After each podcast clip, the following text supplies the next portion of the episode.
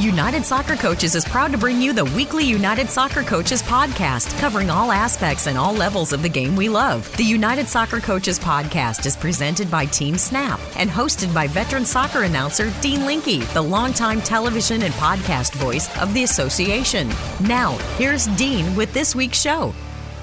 I am Dean Linke, and we have a big show today. I think this might be one of the best shows ever. In fact, I hope you agree. Leading off, Christian Lavers, the president and CEO of the ECNL, with more about the demise of the DA with U.S. soccer and where ECNL fits in, where all of the other groups might fit in as well. He was ready for all and every question. Following him, someone who I wanted to get on for a long time, Yael Averbuch West two time national champion at North Carolina, two time national champion in the WPS. She also won a title in the NWSL. She's played for every USA national team, including the full senior national team. She is the founder and owner of TechneFutbol, an app that is being used by all these young soccer players, perfect for individual training. And she is also the co executive director of the NWSL Players Union. She will talk about all of that in her time. And then, of course, we were so happy to hear that the NCAA rejected last week the 27 division 1 conferences request for a blanket waiver on division 1 requirements on the minimum number of sports a school must sponsor because make no mistake we felt like perhaps men's college soccer was in trouble maybe it still is but to answer all of those questions brian wiese the head coach of the Georgetown men's soccer team, who won their first ever national championship just a year ago. Boy, does that seem like a long time ago. Brian Wiese on the show. You kidding me? Christian Lavers, Yael Averbuch West, and Brian Wiese. That's our show, and it begins with Christian Lavers after this message from our presenting sponsor, Team Snap. Managing your club or league shouldn't feel like a second job. With Team Snap, it doesn't have to. They help their customers save time and sanity on tasks such as communication, registration, scheduling, and more. Bring your club or league into the 21st century with Team Snap. Go to teamsnap.com slash NSCAA1. Welcome back to the United Soccer Coaches Podcast presented by Team Snap. Got a great show, but we're kicking it off with Christian Lavers. He is the president and CEO of the Elite Clubs National League, known better as ECNL, and the director of coaching at FC Wisconsin.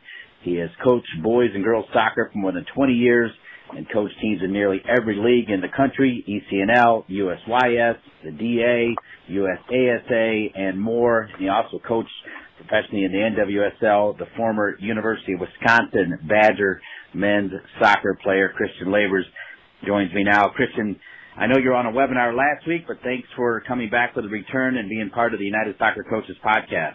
Uh, I appreciate the opportunity, Dean, and I really enjoyed talking to you and your listeners. So uh, thanks for having me back on. Yeah, well, you know what? We sat down at the convention in Baltimore, and it was during a time where perhaps you had vision of an omen. I'm not sure. I know you didn't have vision of pandemic, so it's unrelated to that. But you know, you kind of had to, for lack of a better word, curb some of your comments, and we kind of went back and forth. Should we air? Should we not? And we aired on the better side of judgment in the sense that you were like, look, something might be coming down, and sure enough, and I don't necessarily think it's totally pandemic related, but regardless, we all know now that U.S. soccer is kept away from the DA part of the world. So INSTEP's ECNL, of course, INSTEP's a lot of other groups as well, but hindsight being 2020, it definitely was worth the wait, right, Christian? It made sense because now there's a lot of action that's got to take place, right? Yeah, well, I mean, I remember sitting and talking to you there, and and I, for for the record, and to be clear, I didn't know anything um, with any degree of certainty. You know, the rumor mill is the rumor mill, but uh, I, I just I just felt like that maybe we could provide a, a better, more robust discussion in a couple weeks when I just felt things may settle out for the next 12 months, um, and whether that's membership on our end or sort of changes in the DA. And so uh, again, I didn't anticipate the degree of change and and uh, and the the shutdown of the DA. But uh, I'm glad that we can talk now because it certainly is a very different landscape than it was when we were talking in, in January in Baltimore. Well, and also for the record, all along, I felt you very eloquently said there's a place for everyone. You weren't trying to be divisive, and, and I believed you, Christian. I think that people know you believed you because that was part of your core values, right? You weren't trying to be divisive. No, I mean the the landscape, as you know, has been fractured or or divided to some degree or another for a while now, and um, we've been we've been working to try and heal some of that. You know, some of that is even within our own league, as you know. There are clubs that left, clubs that have come back over the previous years, um, as other leagues have, have come and gone, and and I think moving forward, that is the biggest challenge uh, for all of us, which is to find a, a little bit more uh, cohesive landscape, maybe a landscape in which there's a, a less vitriol or there's less weaponization of differences between clubs and, and more focus on providing a really good environment.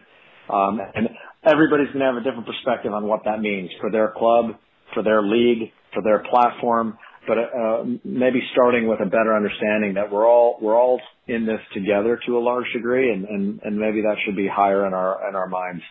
You mentioned perspective. What's your perspective on why U.S. Soccer made the decision to step away from the DA? You know, you'd have to ask them on that. Uh, I think there's a lot of different issues that are going on and a lot of challenges uh, in the landscape um, in multiple different ways for sure the coronavirus impact, uh, I'm probably pushed decisions forward in time or made certain realities more stark. Uh, and we're all facing that, right? Your organization, United Soccer Coaches, uh, every club in the country and league, ha- you know, when, when the pandemic w- was declared and everything shut down, the first thing everybody did is take a hard look at their structure, their stability, their finance, the, the next six months and start to say, how do we make sure that we come through this well? And so I'm sure U.S. Soccer did something similarly, and that probably added even more of a urgency or made a decision that was maybe a little murky, more clear. So, you know, I take them at their word in the, the statement that they made. I'm sure other things went into it, but I'm sure coronavirus kind of uh, was the final straw, as they say. Well, let's start with one kind of open-ended question before we get into sort of what slice of the pie you're looking for here. But just an overall question from your position as president and CEO of ECNL, and that is how do you respond to people who are actually afraid right now, Christian, that their teams or players will not have a place to play?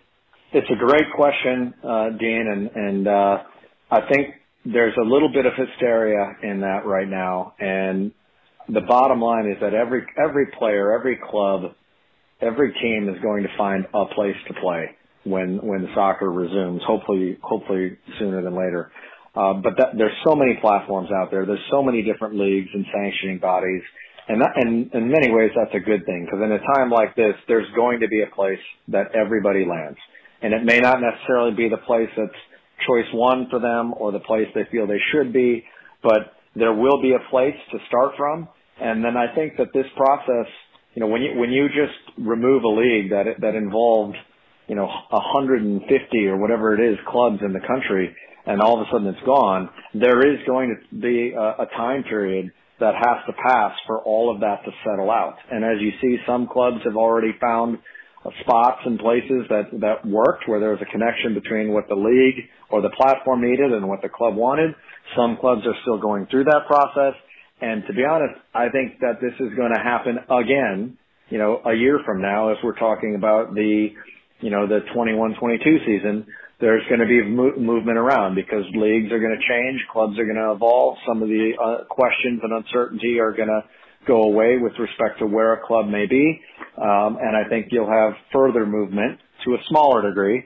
But over the course of the next year, year and a half, I think things are going to calm down but it uh, before we get to that point, it certainly is a, a little bit of a little bit of musical chairs right now for sure. Well, in many ways, Christian, I feel like it doesn't really get any less murky. In fact, I have to applaud all of the leaders on the webinar, which was pretty much talking about the fallout of the DA with U.S. soccer. And on there, you had Kevin Payne, who heads up U.S. Club Soccer. You had Skip Gilbert, who heads up USYS. You had you. You had Lynn Berling-Manuel, had Liam O'Connell with USL. And this week, actually today, when this podcast is released, we're going to be talking to Major League Soccer. That sounds like they're going to try to step in and, for lack of a better word, pick up some of the pieces left behind when you looked at the questions that were popping in on that webinar, which was attended by nearly 1,500 people, a lot of the questions were, why can't everybody just merge together? Which that just seems too simply stated. But Christian, you're smarter than me. I kind of avoided that one on the webinar. I'm not going to avoid it here because I do kind of want your input on that. Is there a place for everybody, including all those entities I just mentioned, including Major League Soccer? Well, first, for the record, I will never say I'm smarter than you, Dean. So that uh, I, I think you're selling yourself short on that. Um, but I do think you're absolutely right when you say it's it's not that simple to say why can't everybody play together and everybody get along and everybody do the same thing. And you know when you say it that way, it it almost sounds silly, but um, if you get 10 soccer clubs in a room and you ask them questions about how they operate, what their mission is, what they're looking to accomplish, how the best thing, the best process for doing that, what they want in a competitive platform, where their levels of teams are, how much they want to travel, what their aspirations of their players are, you're going to get a dozens of different perspectives. And then to say, but we all have to be under the same thing and play in the same structure at the same time, doing the same thing. It just, it doesn't make sense. I mean, I, I saw something on social media the other day and, and again, I'll, I'll say what we've learned over the last several years is social media is not reality. Um, but a question where somebody said, well, why can't every club in the state all just get together and play in one competition and have one championship? And it again sounds so romantically nice until you recognize that First of all, there'd be way too many games. A huge number of those games would be massively uncompetitive. And to do that would also displace so much other valuable programming for clubs at, at every level of the uh, performance chart uh, that it's unrealistic to do that. So if you want to get everybody to play in everything, you have to tr- you have to drop out a lot of other positive things that, or, or you have to override a lot of other desires that clubs and coaches and players have that are very genuine and very positive.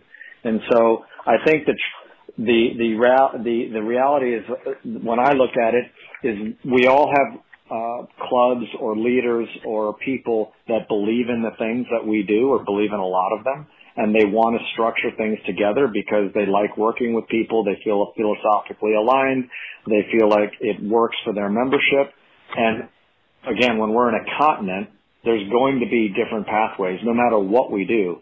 The challenge is to have something at the end of it that may unite those pathways in some way. So, you know, I know there's been talk about this. Mike Holinas uh, mentioned this as part of his platform when he was running for U.S. Soccer Board of Directors, which is, you know, at some level, it would make sense to have maybe an American championship that the winner of US Youth, the winner of US Club, the winner of ECNL, the winner of USSSA, whoever it may be, comes together and that is the final American championship. And hmm. that also sounds a little bit oversimplified, but I don't think it is realistic in any way to say everybody's going to play in the same structure, in the same way that filters up from a continent to a top of a pyramid um, without having other major, major sacrifices you make. If instead we say there's going to be different pathways for clubs with different perspectives, with different desires that have different structures, but at the end, everybody at the top plays off so that we can say, you know, we're all under one umbrella. I think that that's interesting. I think that would be exciting. Um, there's a lot more challenge to put that together than I outlined, but uh, I just don't think it's realistic to just throw everybody together and say we're all going to be in the same organization operating the same way. Well, I appreciate that answer, and I must admit I feel like it's uniquely unfair that I've asked you to address U.S. Soccer and these other entities when I should keep the focus on what you've done at ECNL as the president and CEO. So with that, kind of a combo question here, Christian, and that is knowing that U.S. Soccer has said we're done, any thoughts to expanding ECNL with the DA not running? Lots of clubs will obviously be looking for ECNL status I certainly would imagine. And then how are these clubs losing DA teams going to be allowed to get into ECNL if they don't already have teams in ECNL? So I, I guess I'll go back to your comment real quick. I, I think, you know, I don't mind any question you ask. I think it's actually far more important to have really pointed questions that are difficult and to have that dialogue than it is to you know, softly walk around things because if we are going to move forward, we have we have to put cards on the table. We have to get people's perspectives honestly um, on the table so that you know we can find ways to work together. So, uh, you know, thank you number one for asking difficult questions because I think too often in these topics uh, we end up talking about a lot. Not not you and I, but in I look at a lot of interviews where you end up talking about stuff that's just not as important. So I think I think that's that's really helpful. As far as expansion goes, um, I think we've added 20 something clubs to the ECNL in the past uh, couple of weeks, and might be closer to 30. So we certainly have uh, looked to to expand. There are real challenges with uh, huge numbers of expansion, especially in the short term. I mean, number one, we're in in some ways the biggest crisis since World War II in our country with respect to when does soccer start? What does it look like? What is going to be the perspective and position on travel of families? What is going to be the financial changes of clubs and families? And so there's a huge amount of uncertainty that says it'd be pretty silly to just start building out castles in the sky of what you think everything's going to be in the fall because we don't know when the fall might start. We don't know what the fall might look like, for example. So that creates a, a cloud of uncertainty around um, a lot of planning. You know, from the from our league perspective, the girls were very very close to capacity. And when I mean capacity, I talk about that one from a national perspective. When you look at the number of showcase events we have throughout the year and the number of teams that are there, there legitimately are very few fields that don't get used at the events and at the facilities and at the days that we have them. So it's not so easy just say, here's 20 more clubs and let's figure out where to put them. Because, for example, we don't like to do showcase events that have uh, facilities that are 20 minutes apart from each other because that creates a challenge for the coaches, it creates a challenge for the recruiters, it's just a challenge operationally, and it reduces the value. From a conference perspective, it's the same thing. We look and say there's a certain number of weekends available in the year and a certain number of games that are appropriate, and so each time that you add clubs, you're changing that dynamic, and that means you can't go too big or you lose the ability to have a um, a nice schedule with competitive balance, um, or you put too many games into too short of a period of time, which we all know is, is, is a challenge as well. So there's capacity at multiple levels. Then you talk about membership service and the ability to service and operate a platform to the degree that we want with the uh, what I hope is exceptional quality. Uh, that we don't want to get so big that the quality of what we provide uh, drops off. So you take all that stuff and then say within this, we know that we want to add clubs. We know we want to have the best clubs in the country. How do we get there? And how do we get there in a spot where we take what we can in the short term, knowing that um, nine months from now, we may have the ability to do much more than that. Um, so it's, it's, as you can tell from my answer, it's very complicated and it's not, and, and that's before you even get into opinions of how does this club do compared to that club. And, uh, we're working through it as fast as we can and, and doing the best that we can and making these decisions intelligently. Kicking off our show with Christian Lavers, President and CEO of ECNL. And it's human nature to hold a grudge. So I'm going to ask you the hold a grudge question and that is, Christian, will current ECNL member clubs have a say in rejecting DA clubs who would like to return back into ECNL? They obviously left for the DA, especially if the potential returning DA club is in close proximity to the current ECNL club. That question is one I'm that I'm asked or not asked, but I know is out all the time. And I'll answer it first by saying I, um, I think our, our track record has shown that we have taken back clubs who have left in the league. So in multiple markets around the country, clubs who left three or four years ago, uh, we put new clubs into the league in some cases, and when clubs wanted to come back, uh, we've accepted them back, and now we have two clubs where before we had one club, or five clubs where before we had four clubs. Um, in other areas, uh, we've we've added not necessarily in the same city, but clubs back in the conference, and the conference is bigger.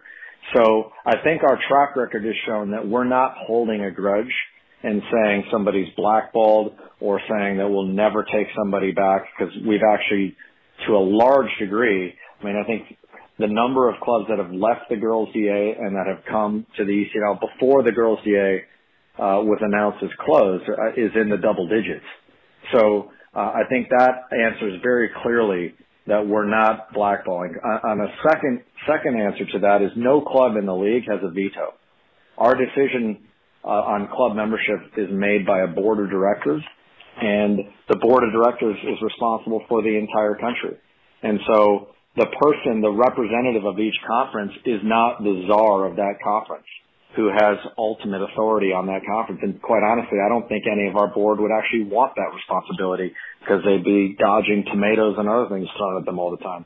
We try and make a, a good decision for the league and for the game and for what we believe is the best interest of the league and the game um, as a national board. And it is really, really difficult. And, you know, beyond all the other factors that, uh, that, that I, I mentioned earlier when we were talking with expansion, you do have to look at philosophical alignment because, uh, we're a youth soccer organization. This isn't the Premier League. This isn't professional soccer where the, the be all and end all is wins and results we're supposed to be about youth development. We're supposed to be about a holistic environment. We're supposed to be about soccer within the scope of a young adult's life. Doing a great job of it, by the way, for kids that really want to be great and aspire to the highest levels. But we also want to have philosophical alignment with the clubs that come into our league because that's going to make us stable so that we're providing the services that those clubs value, if that makes sense. You mentioned holistic environment, Christian Lavers and ECNL is also being asked, as you know, to take a leadership position on high schools. We have colleges visit high school teams, and it could be a way to be seen.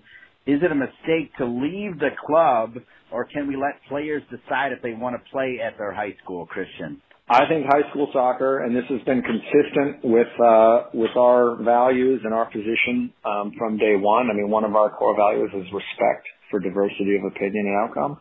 Um, and ultimately, whether to play high school soccer or not is a very personal decision of a family and of a club. And so we we schedule our starting point is that we schedule around the high school season so that all of our clubs and players can play ECNL and can play in the high school. There are places and clubs or teams that uh, that do not want to play high school soccer. They want to be in a club environment year round. And to the degree that a club makes that statement to us, we will help facilitate them to have more of a 10 month competition, uh, but it is not required. We don't have a position on it one way or the other. And ultimately, we've seen, and this is true throughout, you know, the past 25 years, you have some great soccer players that have come through and gone to the highest level, boys and boys and girls in this country, by the way, that played high school soccer, that played other high school sports. You also have great players that have gone through and have never played high school soccer, some of whom have only played soccer for the majority of their sporting life leading into college and beyond. And so that is such a, a decision with unique variables and unique context. I think it's the height of arrogance to say that we have a position that we're going to mandate to everybody.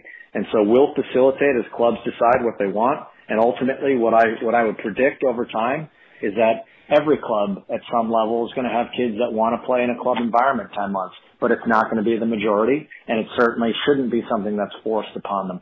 Also on the webinar last week, seemed like we got a lot of questions from clubs out in Northern California, if I remember correctly, even in the great Northwest into Washington. With that, describe your vision, Christian Lavers, for the ECNL regional leagues that are forming across the country. So the ECNL Regional League platform we started two years ago on the girls' side, and the the concept there was uh, twofold. One was to provide an opportunity and service for a deeper player pool in, in our member clubs, but two was was to provide a proving ground where ultimately more information can be made on a club becoming a member of the ECNL based on performances and and competition. And that's what we are that's what we are growing and building within that platform is the ability for us to have a place where, for example, if there's a club in the in the ECNL that is struggling, that has not done well um, over time, there's a place to move them where the level of competition is a little bit lower, where it may be more appropriate for them. And if there are clubs that want to be in the ECNL, we're taking these decisions out of the boardroom and putting more of them on the field at a place where we know the level of competition. And and that that piece of information to know the level of competition is actually really important. Because right now, when you look at a club's quote unquote resume, first of all, you have a lot of clubs that don't play each other. So you can't compare one club to another when they've never played each other. Second of all, when you do see some of these games, they're played in a random tournament here or there or a friendly or some other, um, some other competition where you're not sure was this really the best against the best or was one club approaching this with a different philosophy and playing a different group of players. I mean, we see we see resumes of clubs, three different clubs in the same town, all all claiming they developed the same player. So when when you look and say how do we ensure transparency and membership in the long term, well, the easiest way is to say there's a league called the regional league where go into that, demonstrate on the field your your performance level, and if you excel in that environment at consistently across age groups, that is the biggest piece of information for determining new membership into the league, and that's what we're we're building now across the country. So, our clubs with ECNL affiliation allowed to have teams in both ECNL and ECNL regional? Yes, and so we have some ECNL regional leagues that started as just uh, uh, leagues for the second teams of ECNL clubs. That's how this process started a couple of years ago. Uh, but now we have multiple leagues and they're growing and there's several more that we hope to announce here in the next couple of weeks of uh, either predominantly clubs that are not in the ECNL. So for example, this year we did a pilot in Virginia. The uh, Virginia Premier League became a ECNL regional league. There are two ECNL clubs in that league and there are nine clubs from outside the ECNL in that league. Um, we just announced one a couple of months ago in the Midwest where there's three clubs in the ECNL and three clubs that are not member clubs of the ECNL. So that sort of integrated level of competition is actually really, really helpful because that gives us a real clear barometer of what the level of competition is and therefore we can evaluate what the performance of the club is um, with a lot higher degree of accuracy than based on a piece of paper with a bunch of leagues that we know have become very watered down or very inconsistent. Kicking off our United Soccer Coaches podcast with Christian Lavers, President and CEO of ECNL. A couple more questions. I'm going to ask this one because you said I was allowed to. When you learned about the demise of U.S. Soccer's DA program and then subsequently learned about Major League Soccer kind of swooping in and almost assuming that same role, what was and what is your reaction to MLS's involvement? Um, well, you know, I can say my my wife, who is a soccer person, she was uh, also a coach in the NWSL and a club director for a long time out in uh, on the East Coast.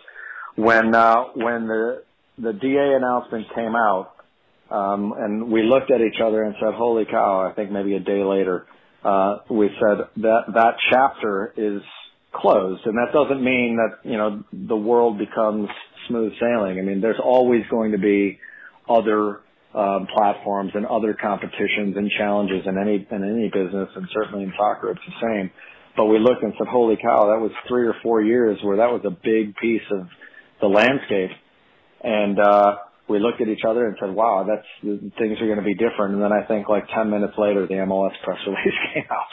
So it was like, as soon as one, you know, one piece of the landscape changes, another one comes in and I think there's a lot of questions about the MLS piece and what that's going to look like and, uh, how that's going to be operated. And as we've said, it's a pretty challenging time to start something new. Um, but we'll see where that goes and see what that, uh, what that platform provides. And we'll just continue to be driven by our values and our philosophy and, and, and the, the goal of, of serving the needs of our clubs and making the game better. And, and then I'm, I'm not worried about what a lot of other leagues do. We'll have some of those questions answered later today on yet another webinar, Coaching Through COVID. It'll feature Major League Soccer along with Ian Barker, the Director of Coaching Education for United Soccer Coaches. So speaking of coaching education, I'll end with that, Christian. I was really pleased with the emphasis you put on that webinar on coaching education. Obviously, we're United Soccer Coaches but clearly education for your coaches in ECNL is important to you and the organization. Absolutely. I think education is one of the most underused and undervalued tools for behavior change. And, and I, you know, I say that because so many people want to pronounce a problem solved by a rule or a law or a mandate or a prohibition.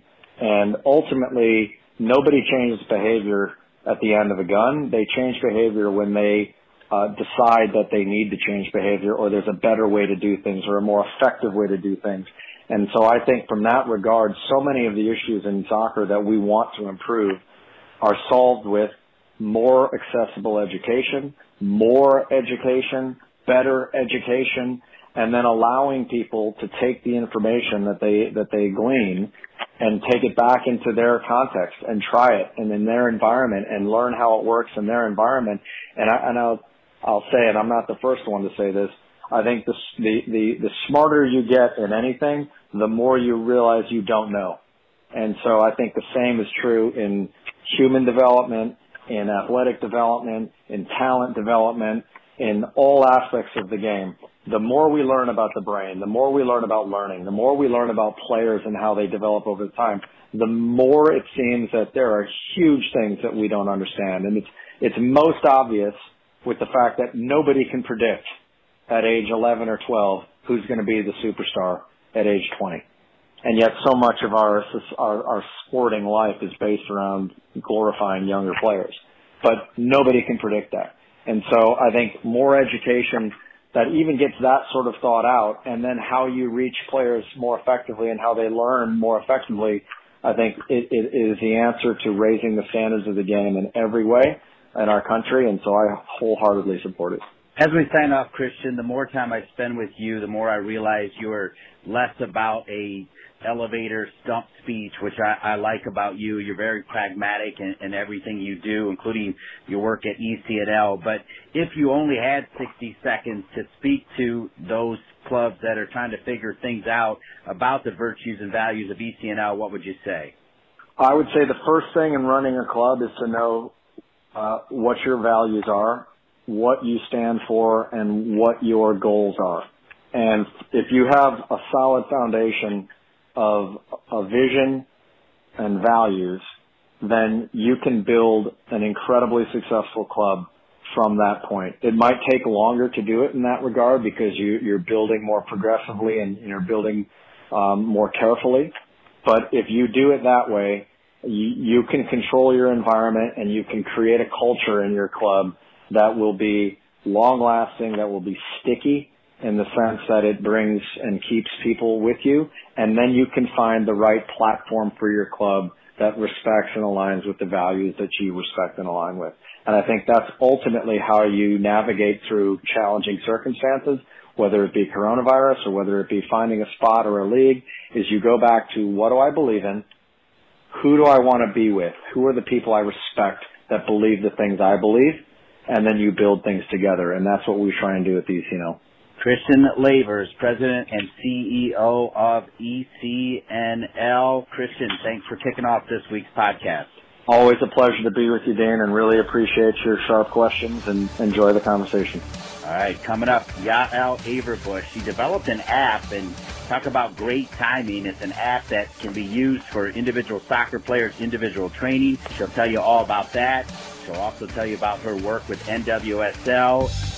Being a coach means being a lot of things mentor, teacher, role model, motivator, leader, organizer. Of course, it's not easy to be all of those things. You need help, and who better to help you than an association of fellow coaches? Membership with United Soccer Coaches includes access to over $500 worth of e learning courses, an improved online resource library with more than 1,000 activities, session plans and articles, $1 million worth of liability insurance, and a whole lot more. Visit unitedsoccercoaches.org slash join and start your free 30-day introductory membership today. United Soccer Coaches, your association for all things coaching. Welcome back to the United Soccer Coaches Podcast presented by TeamSnap. Reminding you that coming up after this exciting interview is Brian Wiese, the head coach for the Georgetown men's soccer team, your reigning national champions. Here to talk about the importance of keeping college soccer, college sports in general around. I want to thank Christian Lavers, the president and CEO of ECNL, for kicking things off. Now, as promised and long overdue, so pleased to be joined by Yael Averbuch West, who was an outstanding player at North Carolina, where she was a two-time national champion, outstanding player in the WPS, where she was a two-time national champion. She also won a title in NWSL. She's played soccer for the USA at every level, including the full senior national team. She is the co-executive director of the NWSL Player Union and we'll talk about that, but I'm especially delighted to talk about the fact that she is the founder and owner of Technique Football, an app that more than three or four of my guests on the United Soccer Coaches podcast have brought up of late as the focus on individual training has never been bigger, and that is the big focus of TechneFutbol. That said, Yael Averbuch West, by the way, you're also getting ready to be a mom too, right? As if you had, need something else in your life. Is that right? yes, a lot going on.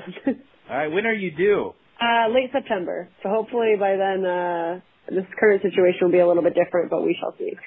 All right. Well, it's kind of neat that you're going to become a mom because in this era of helicopter parents, I have always loved your mom. She has always kind of been an open book. And it's funny I say that because she's written a ton of books. And in my hand right now is The Vision of a Champion, advice and inspiration from the world's most successful women's soccer coach, written by your mom, Gloria, and the legendary coach, Anson Dorrance. But, you know, as you think about becoming a mom, I got to believe your mom is true inspiration for you.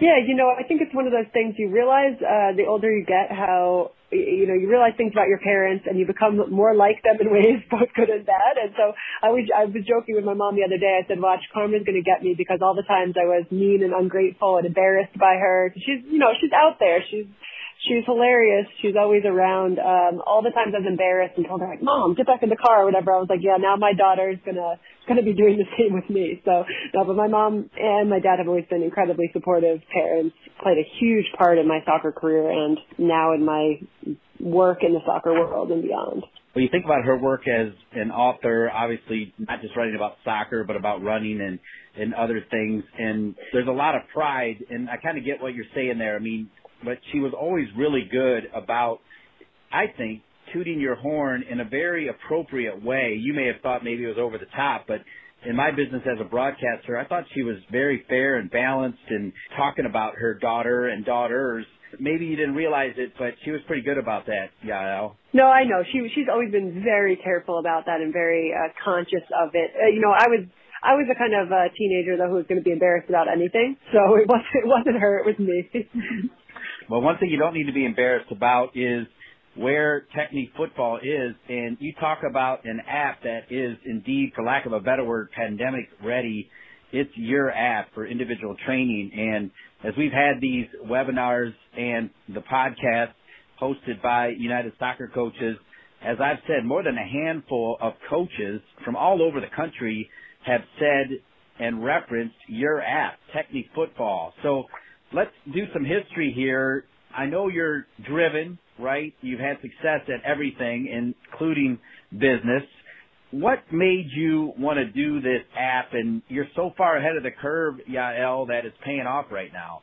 Yeah, you know, well, it's good to hear that uh, some of the people on your podcast had brought it up. I think, you know, for me, I've always loved the part of the game uh, that I can do on my own. You know, it's a team sport, but I think both my parents are long distance runners and and individual athletes at heart. So I kind of grew up with the mindset of always figuring out what I could do on my own in between my group training sessions and games. And I, I credit that time spent, all the hours spent on my own, really with what allowed me to play at the highest level and achieve my childhood dreams. So for me, I love sharing that part of the game with other players. Like what can you do to separate yourself and make yourself a little bit different or special? And so even apart from this time, I've always you know, I've always shared training videos on social media and YouTube and ideas for players on things that they can control. You know, there's so much in this game and in this world as we're learning that we can't control, but um, in soccer, your technique is one thing you really do have control over, and it's just a matter of spending the time with the ball. So, really, the Techne app, which I launched uh, just about three and a half years ago, as I was still playing professionally, so as an active player, it's it's based on just that. It's a blueprint for players to follow and allow them to track their progress uh, with the understanding that there's no shortcut here. You got to spend those hours training and having the ball at your feet and working on all the various components of the game. Uh, but it you know it helps make it fun for them to do that. It makes it engaging and it allows them to have the ideas behind you know what what they can be doing. Tell me about the inspiration for the name and then behind the name TechneFutbol. Tell me about the amount of work it took to, for lack of a better word, get accredited or sanctioned or whatever you got to do to get an app approved and out there on the market. Yeah, so this is a, a big learning curve for me in all of it. Actually, I was uh, I was thinking of the idea. I had a uh, have a YouTube channel uh, where I shared all kinds of training ideas, and I always would get requests. You know, oh, we want more more training progressions or more of this. So for a long time, I had had the idea to create something more substantial for players. Um, and I was actually reading, I wish I remember what book it was, but I was reading some book that talked about the word techne, which is actually a Greek word, and it means craftsmanship, craft, or art which I thought I under I, I think I underlined it right away and drew a big mark in the book because I said, wow, one, it sounds like technique, it sounds like technology, and it means exactly what I was going after. Like this is your craft as an athlete, as a soccer player, and really what what I want to do is that, and that's how I view it. I've always viewed it kind of as like fine tuning my craft, and that's kind of the message I want to get across to players. Is this is your craft make it what you want it to be, and to spend the time to really hone and refine your skills.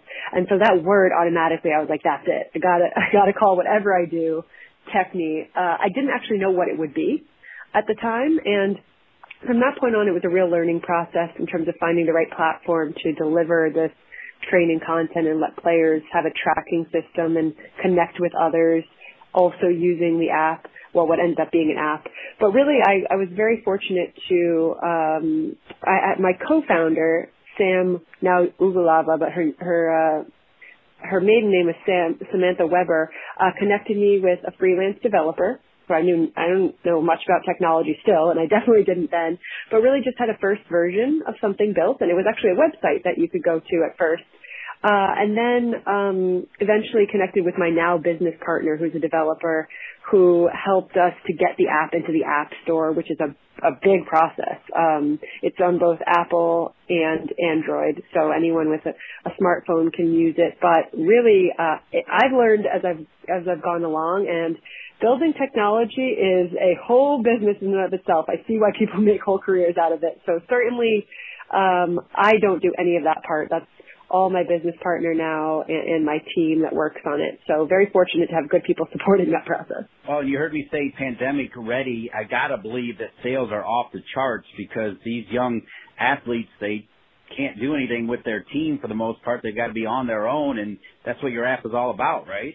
Yeah, I mean, the whole idea is that we hope that these are things that players are doing as supplemental work all the time, even when they can train with their team. But the reality is right now, it's all anybody can do is the work on your own. So really, um, you know, we've had hundreds of clubs and teams from across the country and even uh, internationally across the world reach out to us, and, and we're working with people to help support uh, support coaches and players through this time to allow for the programming that uh, that's really difficult to do remotely. And that's the whole idea is that um, you don't need anybody with you. You don't need any real equipment. It's we, what we say is all you need is a ball and a wall. And even sometimes we can scrap the wall. We have living room training sessions available in there. And the whole idea is like you don't need much. If you have your ball, uh, you can find a way to get better. So really right now, I think the message, uh, is so easy for players to understand. Kind of interesting. You said doing this away from the team. And I told you that I have the book written by your mom and Anson Dorrance, The Vision of a Champion. And when you open it up, it says, and this is from Mia Hamm, Anson Dorrance giving her credit, the vision of a champion is someone who is bent over, drenched in sweat, at the point of exhaustion when no one else is watching. When no one else is watching, that's the key, right? That also had to be part of the fabric of why you wanted to do this.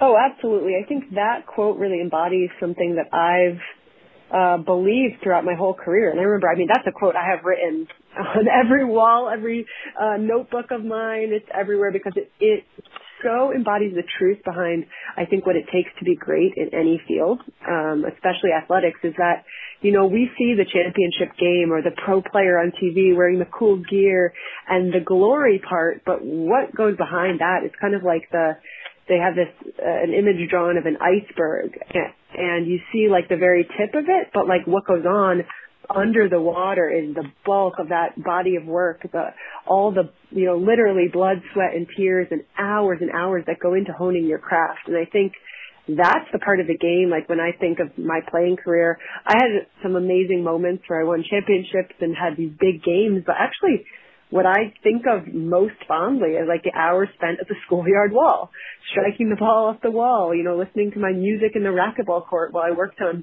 passing and receiving. And I think that's like, that's the essence of, you know, what Techne is all about. Another quote that I like that you use when you go to your app is not from a soccer player, but from an NFL football player, arguably the greatest wide receiver to ever play the game, Jerry Rice. And his quote says, today, I will do what others won't.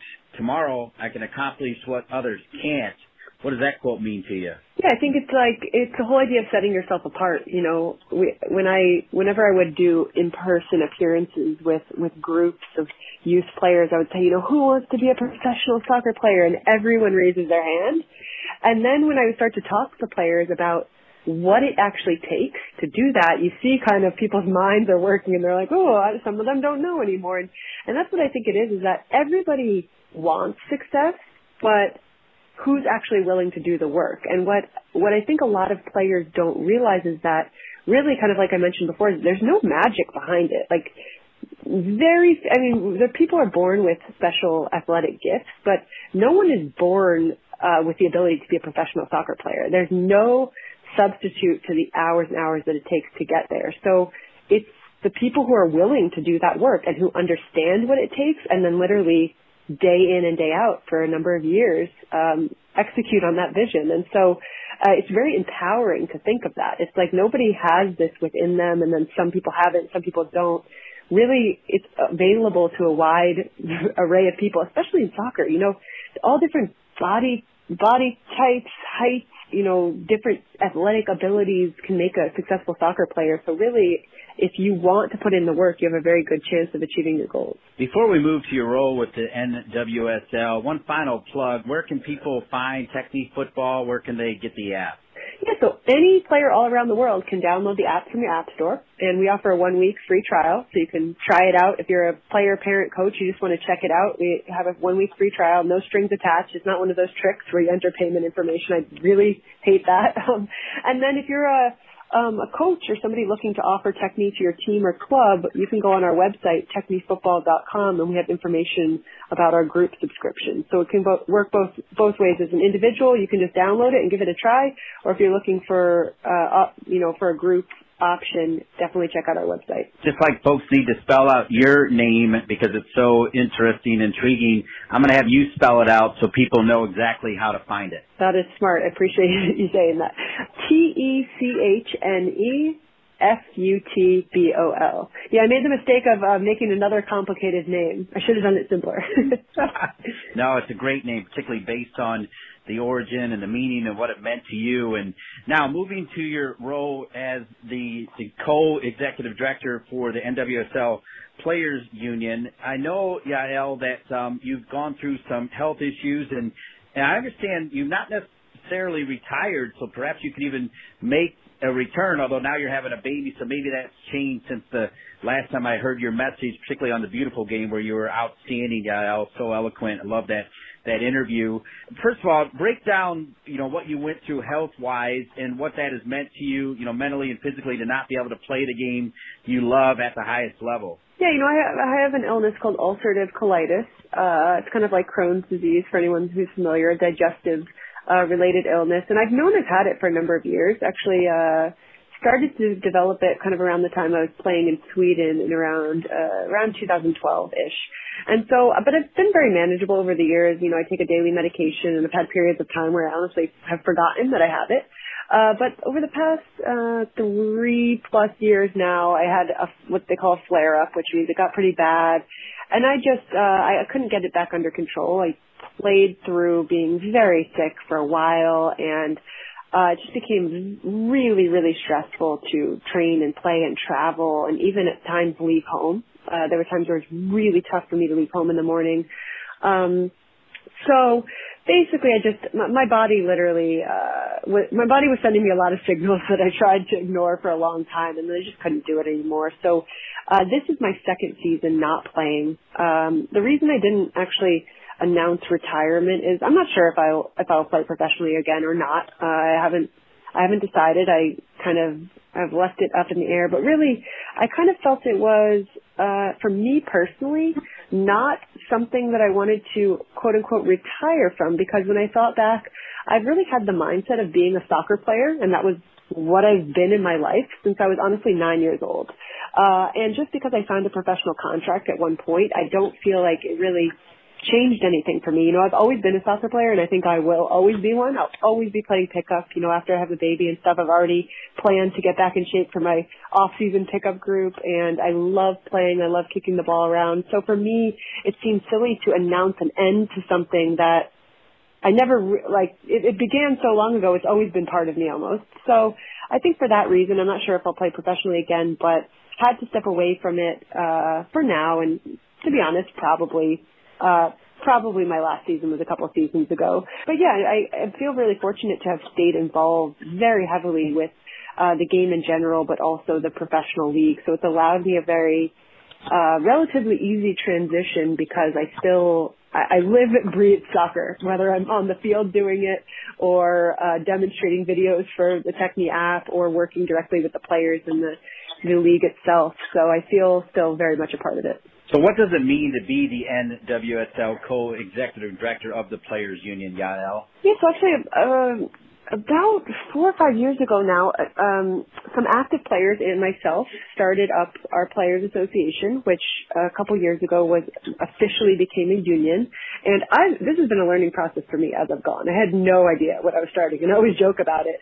Is that my initial intention was just to create a GroupMe group where we could all communicate throughout the league. And then fast forward a few years of like researching all about learning about unions and having all kinds of conversations with the league. And so really, as players, we had no representation. Uh, there was nobody speaking on our behalf to answer questions, to raise concerns, to just give us a voice, you know, and there's so much hard work going into making NWSL succeed from the uh, team ownership group to the, the front office itself. And as players, we wanted to play a part in that progress, to be able to speak on our own behalf, but also to, to join forces and to really help and assist and push things forward because I think there's a strong feeling that as the league succeeds, the players will succeed. And the league needs the players to succeed. So we all need each other. So really as I lead the organization with Brooke Elby, also a former Tar Heel and recently retired uh, pro player, and we work directly with the players. You know, it's an organization for and by the players, and, and literally, like we are players coming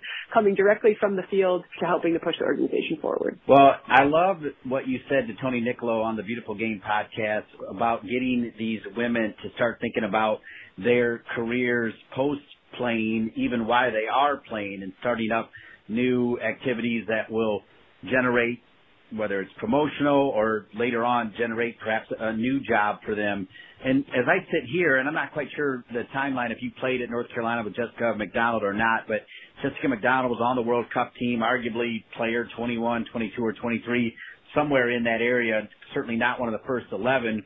But you talk about a player who has capitalized on the moment and got outside of her comfort zone every multiple platform. I mean, she's she's doing it all. She's carpe diem, seizing the moment, right? And I feel like what you've done is inspiration for her. Oh well, I appreciate that. Yeah, I did. I did play with Jess for a couple of years, but I think that that's our goal uh, in part. And I think with the Players Association, we we have kind of like three pillars. And one, one is to really forge the lines of communication uh, among the player group and to the league and back down from the league out to the player group. The second is to work with the league, like you said, to have a voice in ongoing decisions. But really that third pillar, like you talked about, is to show players what you can be doing alongside what you're doing on the field to further your education, get your coaching licenses, promote products and partner with brands, build your personal brand, figure out what else you're passionate about and continue to grow that. We have players who are pursuing photography and strength and conditioning licenses and coaching and doing so much. And I think that's the the beauty of being a professional athlete is that we would love to get to the point one day where in the women's game you don't need to do any of that stuff. But at the same time, you do have the time to start to think about it. And so, you know, it's really a big passion of mine and, and our organizations to encourage players to be thinking about that now. Like you don't need to wait until you're done playing to then start to explore what else you can be doing. We know that your app, TechneFutbol, is thriving because of the pandemic. What we hope is that the pandemic will not slow down the amazing momentum generated for women's soccer through the U.S. women's soccer team to NWSL. Please tell me, Yael, that we'll get through this and NWSL will come out at the end right back where they were when we last saw them. Yeah, you know, it's certainly a it's scary time, and for any uh, for all businesses, no matter how big or small, and you know, NWSL is still uh, is still up and coming. But I think, you know, if there's one thing we know about the women's soccer community, it's that we're resilient. I mean, the the fan base, the player group, the ownership groups, the, the league itself is that women's soccer time and time again has made a resurgence, has continued to fight to um, to be be and stay relevant. And so I think, you know, we're used to this battle. I have a lot of faith. You know, the league is in good hands with Lisa Baird as the commissioner. I've been really, really impressed by her leadership through this time. It's a ridiculous situation to come into as a new commissioner of a league, but I think, you know, there's only hopeful things when I look at how the league has done in recent times and where it can go from here. So I'm very, very hopeful. Finally, the big, gigantic, huge elephant in the room is the $60 million plus lawsuit filed by the U.S women's national team and their key players against U.S. soccer. In your position, how do you support that cause and what's your take on the lawsuit? Yeah, so really in an official official sense, we as a as a players association have we are totally uninvolved in that lawsuit. I, I see two big messages from it and, and kind of what I try to always remind myself and remind others is that one, I think it's so important that, you know, our women, our national women's soccer team is the best in the world at what they do. So they are always pushing the bar forward and I think you know, they have the support of everyone to continue to, to push the bar forward for women everywhere, really. It's not just soccer and it's not just in the U.S. I think the other thing that I always like to draw attention to is that while we look at, you know, the idea of equal pay, and it's a very easy slogan for people to, to latch onto, I always try to remind people that yes, we certainly need to make progress in terms of uh, equal pay between women and their male counterparts, but also uh, between those women who we all know their names, their household names, they're hugely successful in our sport, but also their teammates who they play with and against day in and day out, who are NWSL players who are some of them are national team caliber players, but you know, just outside of that roster who won the World Cup or who, you know, ha- has the opportunity to play on that biggest stage. So I think where I like to draw attention to as part of this conversation is that we still have a huge gap to close in terms of what the lifestyle is like for a female professional soccer player in this country in general. And we have such a huge talent pool and so many athletes who are working incredibly hard. And I think we would like to continue to push that forward with the league's help and in tandem with the league's success as, you know, the U.S. women's national team push it forward from the top. Yeah, I know. I still picture you, the tall, long, slender, holding mid for North Carolina, connecting the dots in the middle of the park, and then your amazing career, and now hearing that you're going to be a mom, knowing that your app's doing well, knowing you have this role. Good things happen to good people. You're proof of that, Yael. Congratulations on all your success. Good luck with the baby. I hope all that goes well, and thanks so much for being on the United Soccer Coaches podcast. Oh, I, I so greatly appreciate it, and I, I love running into you over the years and, and hearing your voice as an advocate for our sport. So thank you so much. You got it, Yael Averbuch West, the mom to be, and also check out Techni Football coming up. National champion, just like Yael Averbuch West, Brian Wiese. He won the first ever title for Georgetown last year. He'll talk about how his team is dealing with tough times. Looking for ways to improve your training sessions? Kwik Goal has supplied the highest quality soccer goals, seating, field, and training equipment for over 30 years. From backyards to the world's greatest pitches, Kwik Goal has products essential for every level of the game. As an official partner to the United Soccer Coaches and technical partner to U.S. Soccer, Kwik Goal knows what equipment you need to take your game to the next level. Visit kwikgoal.com to satisfy all your equipment needs. Welcome back to the United Soccer Coaches Podcast presented by TeamSnap. This is tough times we're all dealing with as we deal with the pandemic known as COVID 19. As some of you know, the pandemic has shifted the focus of men's D1 coaches from the notion of the 21st century model to just initially securing a future for the programs amid the financial uncertainties.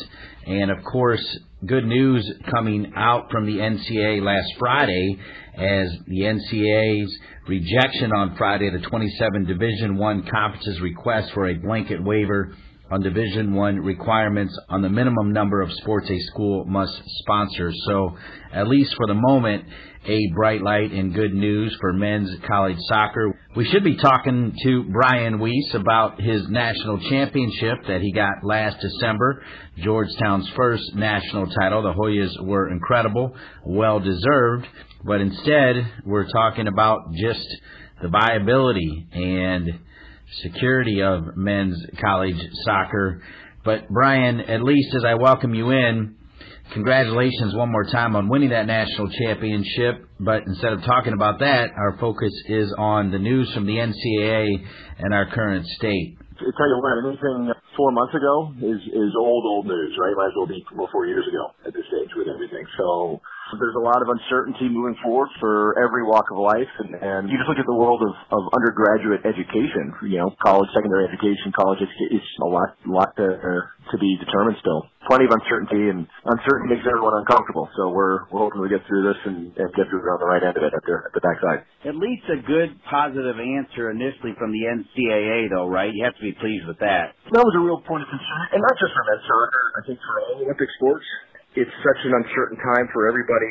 Everyone's looking at their budget lines, and you know, athletic departments and universities are, are trying to put all cards on the table, put all options on the table. And when you need to make significant cuts, the the easiest way to do it, and the hardest way in, in, in a lot of uh, aspects, is to is to cut sports. You know, there's certain sports that are pretty safe right now, uh, but it's you know, unfortunately, Olympic sports in general, Title IX issues. Men's Olympic sports are all very much aware of the situation and, and hoping that you know universities and and our sport as a collective is able to solve problems with not having to, to, to sever things, right? You want you want to find a way through the back end where you can maybe get your footing again, but uh, hopefully the the, the, the long term solution is one that you know sees all these these athletes and these kids and these sports programs still existing on the back end of this whole thing, and we're certainly not out of the woods uh, at all. I think it's a time where everyone's going to recalibrate. I think all universities and athletic departments need to recalibrate. You know, you mentioned the University of Cincinnati. Those kinds of programs are, are really nervy for me, the ones that aren't in the Power Five football conferences, but still have Division One football those are those programs that are probably making really hard decisions right now because do they keep football? that's maybe the that's maybe the big question they should be asking with the expense of that and the risk of that, or do they cut a whole bunch of other things? It's a scary time for everybody, but uh, you know I think we as a collective, the United Soccer Coaches, has been working hard and a lot of uh, unification as a sport to try to make sure everybody pushes through uh, together. Well, you mentioned the Power Five situation, and you know, particularly you said it's football, but when I think about as it relates to soccer as well, you know, here you go, you win a national championship, and part of the reason we want to have you on, and we booked you before the great news from the NCAA, is you're a national champion but do you worry even more though about the non-Power Five men's college soccer programs, Brian? Yeah, I, you know, you do. I think you worry about it's an individual thing. I think each each school's got their own financial situation, their own financial strength or weaknesses right now, and I think this is where you find out very quickly what the, the situation is for for all the athletic departments across the country. You know, are they going to ask everyone to tighten the belt? Or are they going to lop off an arm to survive? I think we as as coaches are understanding that we need to position ourselves in a way that we can we can be part of the solution. You know, to get through this you know next however however long when there's so much financial uncertainty without you know compromising sort of how we operate as well, right? So I, I think the mentality I always kind of think about is, is can we be frugal and can we be flexible? You know, can we be flexible with with how our seasons put together with maybe a start time that's going to have to be um, different from what we're used to with maybe traveling differently than how we were used to traveling, you know, and cutting things where we can to lessen the, the burden that each of our sports in our programs have on the big picture. I really do hope that a lot of schools out there have the same mentality that, you know, I think we're lucky enough to have at Georgetown with Lee our athletic director, Jack DeGioia, who's our president, I mean, they believe so strongly in the student athlete experience and what that what that means as part of the education and everything else. I mean, they were talking about going from what 16 sports down to 12 with the proposal that that, that just got thank, thank goodness got uh, rejected. Georgetown has 30. You know, we have 30 sports. You know, knock on wood, I don't think there's any intention of of knocking that number down because of how highly they value what a, a student athlete, a varsity student athlete experience does for the development of the young man and woman, that's really where you want people to sort of take that step, take a breath, and say that is something that's sacred, and we got to find a way through it. And you know, I think I think everyone's campuses are working individually on that pretty hard. What have you learned so far about the options for men's college soccer should the pandemic require a postponement of the 2020 college season? It's a really interesting discussion because we have to spend a lot of time talking about the what ifs there's really four scenarios that are in play at the moment. One is that we'll we'll start on time, right? Which is for us our first training session this year would be uh, August 11th. All the things that would have to be put in place and lined up in order for that to happen, right? So colleges would have to be in a position to have students back on campus taking classes on campus. So one of those things that need to allow for that? But you know that's the first thing is things starting on time, almost certainly with a lot of rescheduling of games, right? There's a lot of teams that are going to have to, regardless of when we start or what happens, is we're going to have to we're going to have to cut budgets. We're going to have to make things a little bit more economical, and I think there's a lot of games out there where teams have been playing to fly into other venues to play, and, and those games might just have to be rescheduled for games that are more geographically close, you know, things you can bus to or, or take vans to, minimize hotel stays, all that. But that's the first option, which would be by far the best case because that's the, the least invasive on what the student athlete's experience is going to be. The second option is to push it back, delay the start, have a truncated season. I think the NCAA as an organizing body would love to get it done at some point in the fall. That, you know, if it, if it means you got to cut things way down and and just play 12 games instead of 20, and, and or, or or just play a league uh, slate. Uh, people talked about not playing an NCAA postseason. People have talked about removing conference tournaments. I mean, everyone's everyone's sort of brainstorming like what it could look like, and, and at the end of the day, will be acceptable.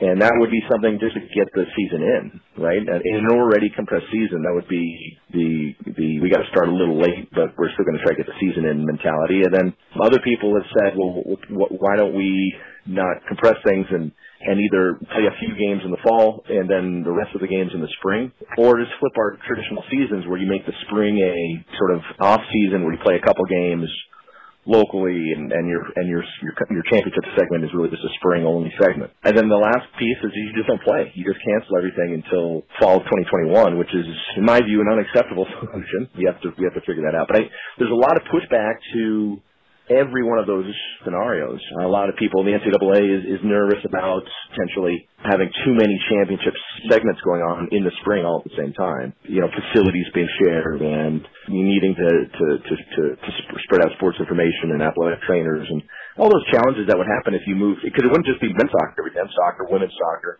volleyball and field hockey. But I would argue really strongly that those are obstacles that would need to be fought through and overcome to make sure that we don't lose the opportunity for these guys to to compete. I mean, I think it wasn't too long ago when you, we were living in the world of all the spring sports having their postseason or their almost their entirety of their spring season canceled when you're on a campus and with those coaches and with those student athletes, it was tragic for those programs and for those seniors to, to have that happen. We have to try to avoid it at all costs if we can if we can help it. We're all learning new ways to communicate during this tough time. You actually wear a couple hats. One, you're leader of these fine young men who won the national championship last year, and second, you've got a daughter playing soccer at Princeton. Give us some examples of how you are communicating with your young men both your American players and your international players, and then also what you're learning about how your daughter's Princeton soccer team, how she's communicating with her coaches and, and teammates. I kind of get both sides of that that window, right, where I see our current players and, and I'm trying to communicate with them as a coach, and then I'm on on the on the other side of it with with her, the struggles that she's going through with not being with her with her best friends and with their teammates and playing soccer and, and being on a campus. And um, you know, I think the theory of what the kids are going through is is what it is. But I certainly have a, a lot of empathy and insight based on you know what my daughter's going through. And I think the one common commonality, Dean, is is that these kids are being so resilient. When I look at my daughter and, and her friends, her peer group, her teammates, I mean, it's a really hard situation at that age to have this time, which is which is one of the most special times you have in your life, your college years. Uh, those experiences on campus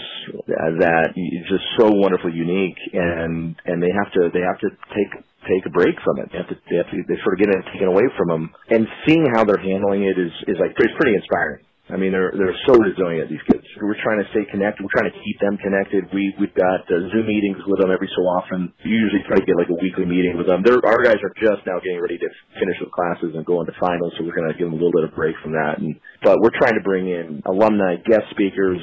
We're bringing in um, games for them. Right. We're trying to do things to keep them engaged. We have a every three days we have a different player put out a video technical challenge that the, the teammates have three days to try to do better with them, which is great fun. I mean, they're all there's all sorts of stupidity in those challenges. We let them do whatever they want when they do their challenges. But you know, a lot of it is is just the mental side of it. I'm not so worried about them becoming better soccer players in this particular time. You want them running, you want them doing strength work, you want them touching a ball, but you know, at the end of the day, it's it's a huge pause for the development of, of a team or development of an individual. You you got to take the good with the bad, and, and and it's an opportunity for guys to get more fit. But I'm much more worried about their mental well-being. Right? How are they coping with this situation? How are they? I mean, our guys just miss being together. They miss being on campus. They miss Georgetown. They miss competing and these are these are these are huge parts of who they are and and how when they wake up in the morning what they look, most look forward to. And they just don't have it right now. So you know we're we're trying that. I, and you know funny thing Dean is is the zoom thing's been great but i find just, just picking up the phone and having a regular phone conversation with each of the guys you know with, with, with some regularity is almost hmm. the best almost the best way to communicate now funnily enough right? It's it's much more intimate. I feel, I think, I think when you're on a, when you're on a Zoom call, like your brain is trying to figure out all these different things because it's such an odd little bit that you can relax a little bit on the phone, right? The guys, I have, I have wonderful conversations with our guys when we call and talk to them. You know, we call on our incoming guys and we're trying to feed taps on guys. But the phone call, I look forward to the phone call more than I do the Zoom, the Zoom call. Just trying to stay on top of that is, is a big one. That makes a ton of sense. What kind of advice are you giving to your incoming freshmen? And I guess, you know, further to that, what kind of advice would you give to juniors and seniors that are wondering how they're going to get noticed and, and how the spotlight's going to be put on them? Start with your incoming freshman, Brian. It's an amazing time because you know the, the normal summer that we're about to go into is guys are playing right. If you're you're playing with in in your club setting, all of those like the DA and the ECNL and the national leagues, and those things kind of run through June, sometimes into July, and they kind of get that nice maybe three or four weeks off before preseason starts. And now it's like nothing's going on. Everything's canceled. We're really right now just saying like, hey, we're going to give you updates because half of it is is giving them some some clarity about the situation, right? What's the timing going to look like, everything else. But we're trying to tell them, listen, don't don't over worry about things. We'll guide you through. We're, we're going to middle day. We'll give them some fitness instructions to try to build themselves up for fitness. And so we're projecting to hopefully start in August. So if that's going to hold, then we will we'll, we'll have that uh, timing. But it's being very aware of when things free up, right? When when guys are able to actually get out to a field, not have to sneak out to a field, but are allowed to go out to a field somewhere, a high school field or a park or wherever, and and and take buddies out to play pickup. Like when does that time happen? And then try to take advantage of that, right? Try to play as much as they can, but right now we're we're just we're saying, listen, just handle your your your your studies as well as you can. You know, everyone's online right now, so just go through that, finish that well, try to be the best athlete you can be, get out, you know, take advantage of the time and get fit. And then try to grow somehow, like learn how to cook something for your for your parents, like learn how to play the guitar, learn how, like do something right with with your downtime, right? So I think at a, at a at a certain period of time, there's only so much Fortnite a kid can play Although my son is my son is trying to prove, disprove that he, he's so heavy into it, but there's only so much sort of that idle sort of brain time, and, and and you really need to be stimulated. So like embrace that sort of antsiness and and and pick up something new in the meantime. And but it's particularly tough, Dean. For I have a lot of sympathy for these sophomores and juniors. Right? It's like the junior class. You know, so we have I think six kids committed, verbally committed in our junior class for high school kids. So it was spots that we're trying to fill but we're trying to do it without being able to see the kids play, right, in person. We're, we're trying to do it without having camps to get them on campus. There's, the NCAA has a dead period put in place through May right now, and they may extend that even deeper in the summer, which what that what that means is is we can't see a kid in person, we can't see them play in person, we can't have them on campus.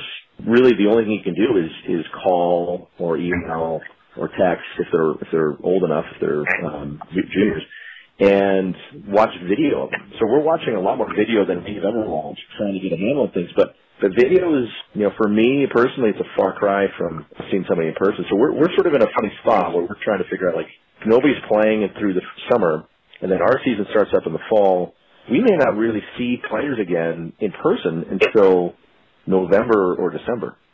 And that's so late in the recruiting process for us because of our admissions. Admissions wants people applying by, you know, beginning of January. It's a really tight window. And so people are going to start making decisions on so, so little information that you have to figure out how to navigate that, right? You know, maybe we're going to make decisions in November, December to seeing a kid play once or twice more or, or once or twice just ever. Or our kids trying to make decisions without visiting campuses and you know, it's it's really a hard situation for those guys. And then for the the sophomores, the 2022s, this is the very beginning of when we're usually getting a really good handle on who those kids are. You know, we'll just miss them. We're just not going to see them for a little bit, and so we miss that early early recruiting period. But those kids will be okay. They'll, they'll figure it out. It's really the 2021s that haven't committed somewhere right now that they got to find a way to, to to get in front of people. And right now, the only way to do is is, is, is the video. Final question for Brian Wiese as we are watching on Sunday night the Michael Jordan recap, which has been awesome to focus on that. And I know you made the comment that what happened four months ago seems like four years ago, but one thing we can always do is reflect. And because it just happened and you won a national championship and you deserved a national championship, I'm guessing that you can kind of reflect on that and let that bring a smile and, and a sense of joy and, and pride to you and your program. You know, the funny thing that's that's been going through my head over the last bit is is just one of real gratitude that we were able to experience that. The luck of having our fall season actually happen. When I think of all of those spring sports, and each of those sports was was going to have a national champion, right? You're going to have a national, a, a baseball national champion, softball, lacrosse is, uh, you know, you name it, you can go through and and just knowing how, what a special experience it was for our whole community. I mean, not just our players and our staff, but our alumni, our university. The it was such a wonderful, special experience. I, my heart goes out to those those champions that were never crowned uh, this spring. You know, because it's just such a lost opportunity for for what is a life changing experience for everyone who go, who who went through it. we had a special group of kids, and you know they, they have they have this thing that uh, that uh, they can talk about and reflect on, and and and to be fair, use in their careers and in in in, in their families and in their lives, you know, for, forever. So I'm just so happy that uh, and and grateful and relieved that that uh, the year we won it, we actually had it. We we our our own season wasn't cut short. So right now, I'm just got I got a lot of I got a lot of gratitude there. Brian Wiese, the reigning national champion for men's college soccer Division One, top man at Georgetown. Thanks so much for being on this week's United Soccer Coaches podcast presented by TeamSnap. Thanks for having me, Dean. We thank Brian Wiese. We also thank Yael Averbuch and Christian Lavers for being on the program. Shout out to Sean Chevrolet, Mike Nipper, and all the great folks at United Soccer Coaches. For each and every one of you, I'm Dean Linke. See you next week for another edition of the United Soccer Coaches podcast presented by TeamSnap.